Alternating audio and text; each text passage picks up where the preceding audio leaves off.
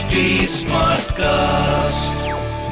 You are listening to Health Shots brought to you by HD Smartcast. One wants happy and healthy life जिसके लिए हम बहुत सारी कोशिशें करते हैं पर फिर कुछ ऐसी बेसिक चीज़ें हैं जिनको हम बहुत कम इम्पोर्टेंस देते हैं हाय मैं हूँ पूजा और ये है मेरा हेल्दी ज़िंदगी पॉडकास्ट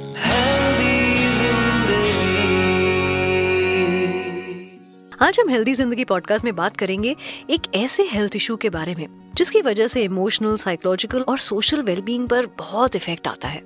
हम हैप्पी और हेल्दी रहने के लिए एक्सरसाइज करते हैं बॉडी फिटनेस और डाइट्स पे ध्यान देते हैं बट एक बहुत ही बेसिक और बहुत इंपॉर्टेंट सेगमेंट को हम नहीं समझ पाते हैं। I am talking about mental health और मेंटल प्रॉब्लम जिससे हर इंसान कहीं ना कहीं डील कर रहा होता है। वर्ल्ड मेंटल हेल्थ डे हर साल 10 अक्टूबर को मनाया जाता है।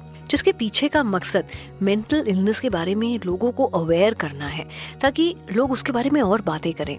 ये एक दिन की ऐसी अपॉर्चुनिटी होती है, जब हम मेंटल हेल्थ को इम्प्रूव करने के लिए ढेर सारी बातें करते हैं और हमें एफर्ट्स भी करने चाहिए।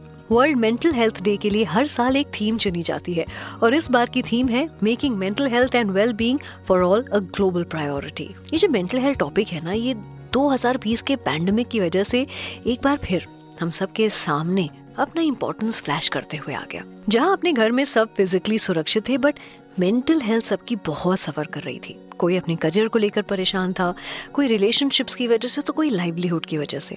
इस पैंडमिक ने लोगों की मेंटल हेल्थ को बहुत हिलाया। उतना ही लोगों को इस प्रॉब्लम के बारे में सोचना पड़ा। You know they just did not have any other option कि जितनी ज़रूरी फ़िज़िकल फिटनेस है, उतनी ही ज़रूरी मेंटल फिटनेस भी होती है। तो आज के पॉडकास्ट में हम बात करेंगे कि कैसे मेंटल हेल्थ को हम प्रायोरिटी दे सकते हैं और हमें क्या चीज़ें करनी चाहिए to improve your mental health क्या आपको पता है कि मेंटल हेल्थ हमारे इमोशन और साइकोलॉजी से रिलेटेड होता है? हमारे बिहेवियर थॉट्स फीलिंग्स सब पर मेंटल हेल्थ बहुत इफ़ेक्ट करता है। क्योंकि हमारी माइंड बॉडी स्पिरिट ये सारी चीज़ें मेंटल हेल्थ पर रिलाई करती हैं। इसीलिए आपकी जो प्रायोरिटी है, वो आपकी मेंटल हेल्थ होनी चाहिए। It is also essential for your overall wellbeing reports को देखें तो हर नौ में से एक इंसान मेंटल डिसऑर्डर का शिकार है और यंग एज ग्रुप में ये ज़्यादा देखा गया है। जिसके पीछे का कारण लाइफस्टाइल कम सोना ओवर टाइम काम करना नेगेटिव सराउंडिंग्स में रहना और खुद के साथ और अपनों के साथ टाइम ना बिता पाना है। ये सारी चीज़ें ना आपकी मेंटल हेल्थ को बहुत नुकसान पहुंचाती हैं। क्योंकि अगर आप ज़्यादा देर तक काम करेंगे तो स्ट्रेस क्रिएट होगा जिससे दूर करने के लिए आप रिलैक्स करने की ज़रूरत पड़ती है। और क्योंकि स्ट्रेस लेवल इतना बढ़ जाता है ना, कई बार की प्रॉपर नींद या प्रॉपर रिलैक्सेशन हो नहीं पाता है। Which triggers this problem advisers की बात माने तो आप अपनी प्रॉब्लम को दूसरों के साथ अगर शेयर करें ना तो this is a very important step क्योंकि जब आप अपनी परेशानी किसी को बताते हैं ना तो वहाँ पर आपका स्ट्रेस रिलीज़ होता है। और कई बार क्या होता है ना कि ज़रूरी नहीं कि हर प्रॉब्लम का सोल्यूशन हो, लेकिन कई बार बात करना ही एक सोल्यूशन होता है। वैसे मेंटल इलनेस बहुत तरह की होती है, जिसमें कई बार प्रॉब्लम शेयरिंग के अलावा ट्रीटमेंट एंड डायग्नोसिस की भी बहुत ज़रूरत होती है। तो कुछ ऐसे डिसऑर्डर्स हैं जिनके बारे में आज मैं बात करने वाली हूँ। सबसे पहला और मुझे लगता है बहुत कॉमन है ये एंग्जाइटी डिसऑर्डर इस तरह की मेंटल इलनेस में किसी भी सिचुएशन में एक अजीब सी घबराहट महसूस होने लगती है and your heart start beating really fast जिसमें आपको काफ़ी स्वेटिंग भी फील होती है।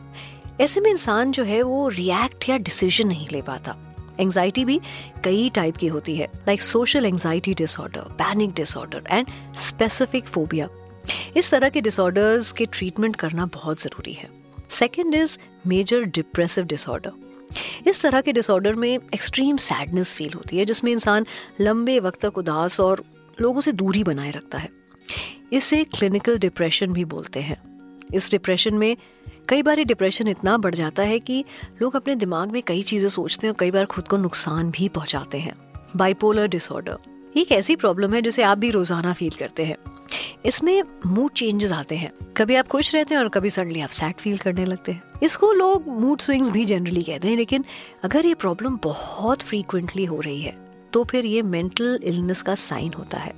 बाइपोलर डिसऑर्डर जिसमें बहुत स्ट्रॉन्ग और बहुत ज़्यादा मूड स्विंग्स होते हैं। इसमें इंसान सही तरीके से सोच नहीं पाता and of course decision making is not correct ये ऐसे डिसऑर्डर्स हैं जो लोगों में बहुत ज़्यादा कॉमन है।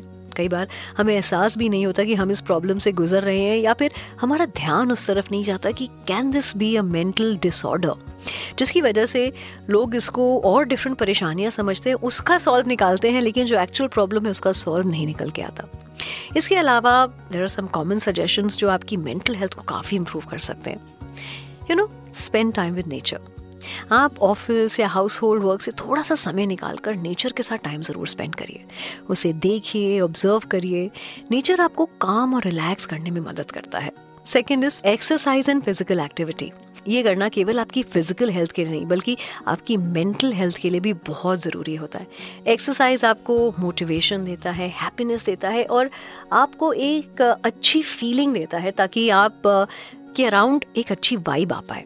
हॉबीज़ ये सवाल हम सबसे पूछा जाता है कि तुम्हारी हॉबीज़ क्या है? और पता है, ऐसे टाइम पे क्या होता है? आधे लोग ब्लैंक हो जाते हैं बिकॉज़ हम लोग इतनी ज़्यादा बिज़ी हो गए कि हमने हॉबीज़ के बारे में सोचना ही बंद कर दिया है।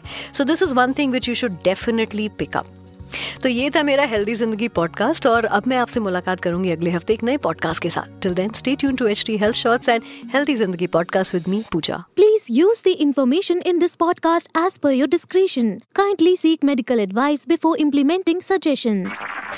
You were listening to Health Shots brought to you by HT Smartcast. HT Smartcast.